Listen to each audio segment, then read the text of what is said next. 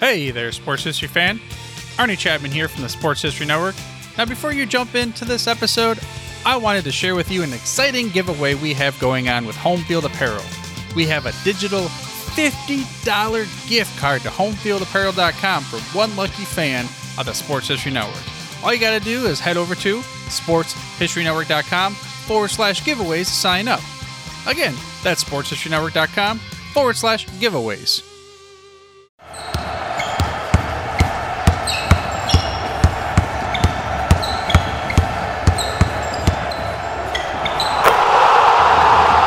This is Basketball History 101 with Rick Loiza.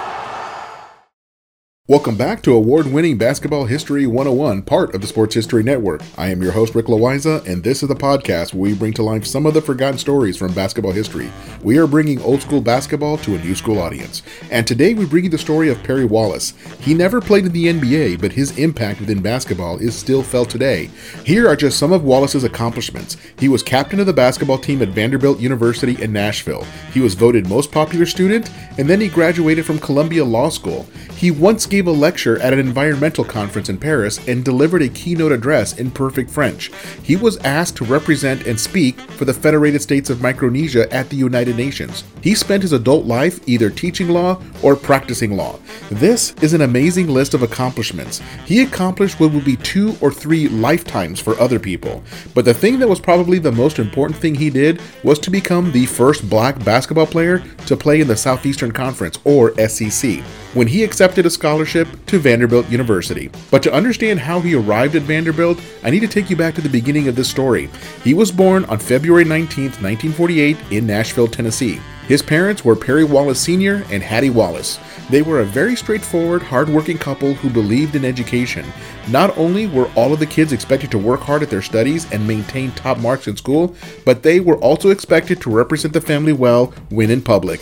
Visitors who walked into their house would often hear classical music coming from the record player, or they would hear language records in French, German, and Spanish that the kids listened to in order to learn those languages. To say that the Wallaces ran a tight ship would be an understatement.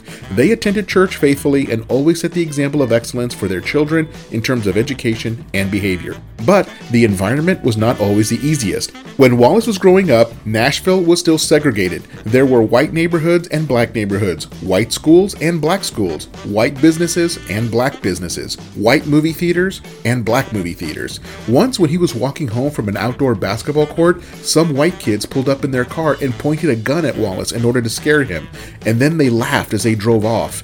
Even from a young age, Wallace loved the game of basketball. He could often be found playing at the local park, but for him, it was just an outlet for having fun. He never dreamed that basketball would change his life. When he reached high school, he did not even play on the basketball team at first, since the activities that dominated his attention were school and playing trumpet in the All City Band. His best friend, Walter Murray, was a clarinet player in the same band.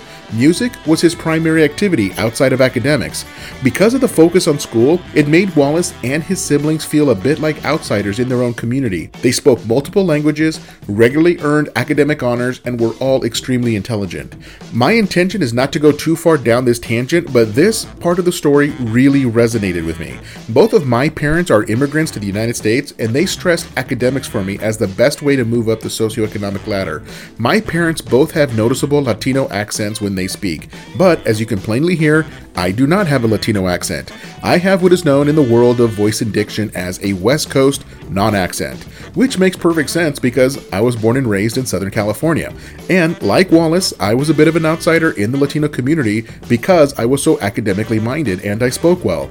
My best friend Marco was actually born in Mexico, but was raised with the same mindset that I was, so I wasn't completely alone. Anyway, this part of Wallace's story hit me so deeply, but this story is not about me, it is about Perry Wallace. By the time he started at Pearl High School, he could already dunk a basketball, but had still not considered playing for the basketball team. But once the basketball coach saw that this 6 foot 5 man child was walking around campus, he knew that he needed to get Wallace on the basketball team. Now, it did not take long for Wallace to become the best player on the team. He was their leading scorer, rebounder, and best defender. He led the team all the way to the 1964 Tennessee Black State Championship. Yeah, you heard that right. Back then, Tennessee had separate state championships for the white schools and the black schools. And 1964 would be the final year that the state would have separate state championships. The following year, Tennessee changed their laws that would move all sports teams into a single championship, which allowed for black schools and white schools to begin playing each other. Now, this was a huge step forward for the state of Tennessee. During the first year of integration, Wallace and his Pearl High School teammates were scheduled to play against Father Ryan High School, a wealthy, private, and all white team also from Nashville well. Father Ryan was the top ranked school in the area, and this would be a test to see just how good Pearl was against white competition. Now, I won't drag this out for you. In a very close game, Father Ryan won 52 to 51. It was a hard fought battle, but it opened the eyes of the white fans, many of whom were watching black players for the very first time. They got to see these particular black players were just as good as the best white players. Now, that sounds so weird to say in 2022 when a full three fourths of NBA players are black. So, in this next part, I'm going to say this plainly because there's no way around it. As I try to share basketball history with you, I want to make sure that I do not sugarcoat the events. My goal is to always give it to you straight. In the 1960s, there was a negative stereotype that black players folded under pressure. The thinking was that you did not want to have a black point guard running your team in the closing minutes of a close game. The mental pressure was just too much. In a clutch situation, most coaches wanted a white player handling the ball. Even as I say that, it sounds ridiculous. Anyone who thinks that black players cannot handle pressure just need to watch Michael Jordan or Kobe Bryant or Magic Johnson or Bill Russell. Those four players have 27 NBA championships between them, and Russell was playing for the Celtics at the same time as the Perry Wallace story was happening. As I said, Perry Wallace and Pearl High School opened the eyes of the white fans that were at that game to support Father Ryan. They saw that black players could really play. In Perry Wallace's senior year of high school in 1966, he led his team to the Tennessee State Championship. They were the best team in the entire state, white or black. The victory was a huge morale boost for players and fans from Nashville's black community. They proved that good basketball teams can come from anywhere. The date of that championship game was March 19, 1966. Now that is a significant date.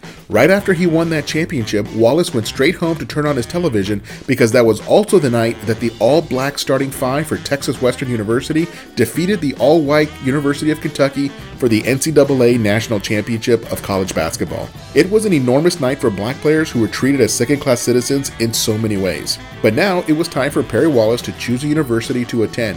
He had a number of scholarship offers and he needed to decide where his future was. This is a good place to take a break, and I will be right back with the rest of Perry Wallace's story.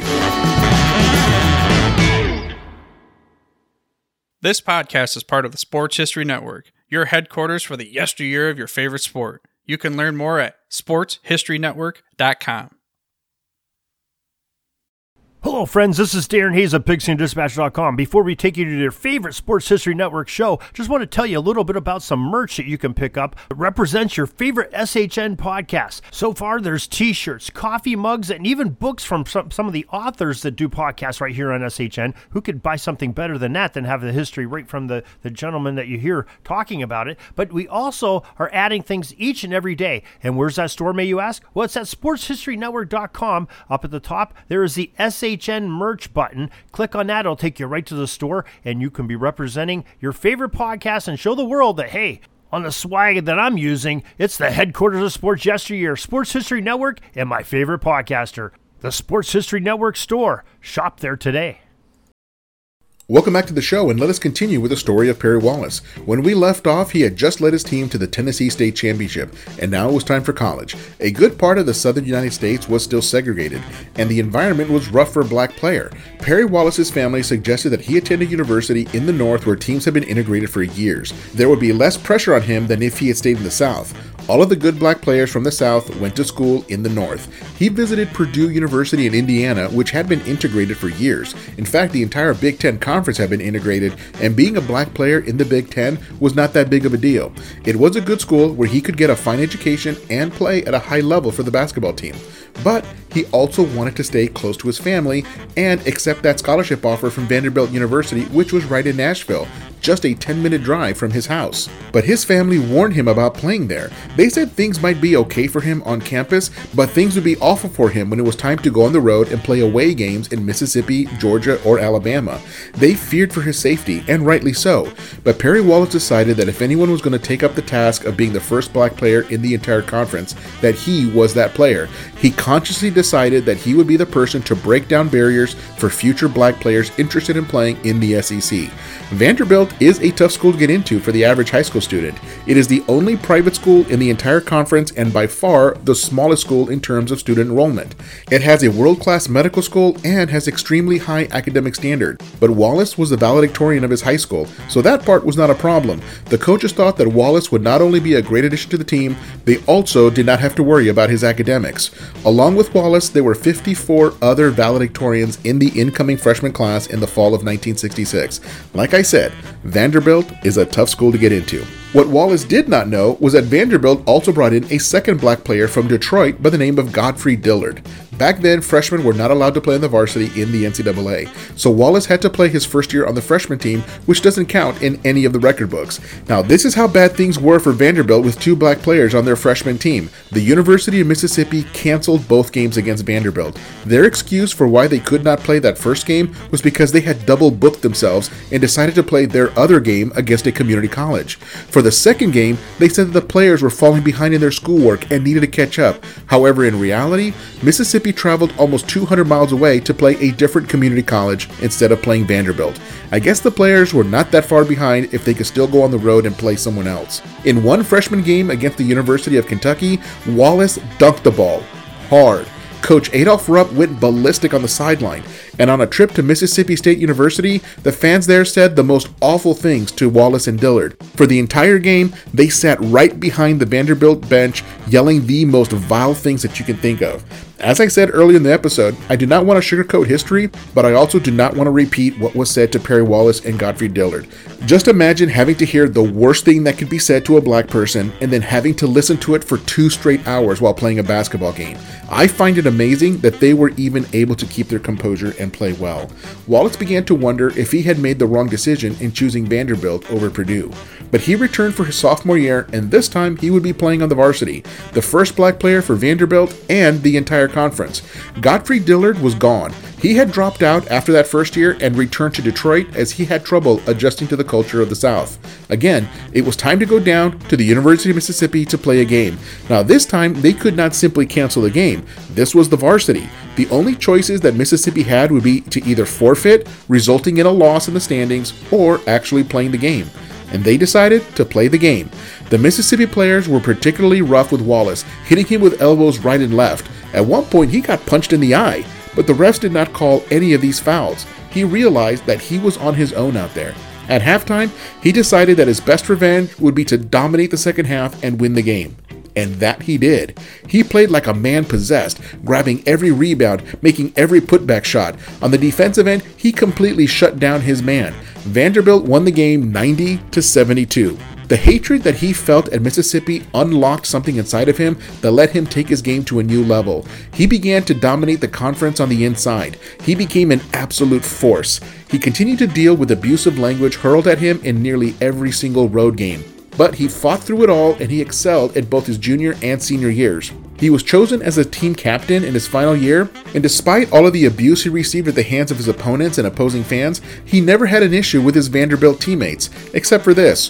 While his teammates were cool with him in practice and games, around campus, they did not socialize that much. His teammates mostly hung out with their white friends, and Wallace, by his own admission, felt more comfortable hanging out with the other black students. It was not like they never hung out with white students at all, just not that often. In the final seconds of that final game at Vanderbilt, he wanted to put an exclamation point on his career. He scored 29 points and pulled down 27 rebounds and finished the game with a ferocious dunk that had the student section going bonkers. At the time, dunking was illegal in NCAA basketball, but the referees, to their credit, called it a layup, and counted the basket. Now it was time to graduate. The year was 1970, and his play at Vanderbilt got him an invitation to training camp with the Philadelphia 76ers, who were coached by Dr. Jack Ramsay. While he dominated play in college, at 6 foot 5, he was undersized for a power forward at the NBA level. After a couple of weeks, he was cut from the team and never played in the NBA. In the meantime, he decided to stay in Philadelphia and play for a minor league team called the Delaware Blue Bombers of the Eastern League, and work as a high school teacher and coach at John Bartram High School, where Earl Monroe had graduated from just a couple of years earlier. While he was there as a teacher for only one year, he got a chance to coach a young player by the name of Joe Bryant. Joe Bryant would go on to play in the NBA and have a decent career, but his biggest legacy was that he is the father of Kobe Bryant. After that one year, he was hired by the Urban League as a liaison in Washington, D.C. He then went on to Columbia Law School in New York City, and after that, he worked for the city of Washington, D.C. as a prosecutor before taking a job as a law professor at George Washington University. As I mentioned at the top of the show, he gave a speech at a conference in Paris in perfect French, and he represented Micronesia at the United Nations.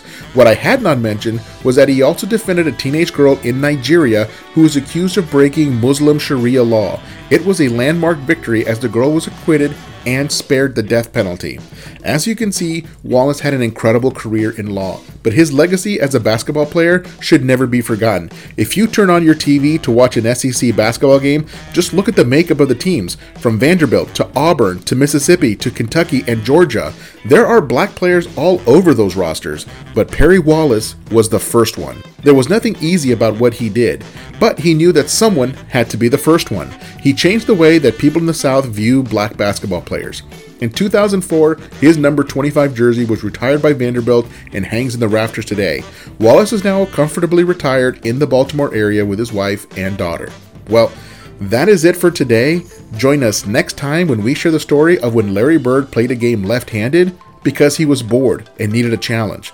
That's next time on Basketball History 101, part of the Sports History Network, the headquarters of Sports Yesteryear. Go to sportshistorynetwork.com to find out more about this and other sports history podcasts. If you like what you hear, please hit that subscribe button wherever you get your podcasts. And check out our page on Facebook. It's called Basketball History 101 Podcast. There you will find shorter historical posts as well as comments and discussion starters on today's game.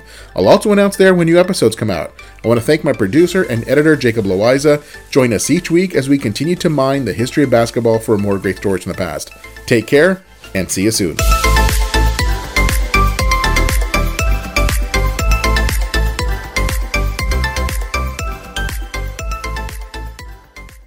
Hey there, sports history fan. This is Arnie Chapman, aka the Football History Dude, and I wanted to thank you for stopping by to listen to another episode here on the Sports History Network. Our podcasters are passionate about uncovering and sharing sports stories from yesteryear. And if you didn't know it already, we have over 30 shows across the network covering all sorts of sports history topics. In fact, here's a glimpse into one of our awesome podcasts here on the network. This is Mark Mortier, and if you're a sports history fan like me, tune in and hear me talk about some great sports moments of the past. Growing up during the 1970s, I got to watch some of the most iconic moments in sports history.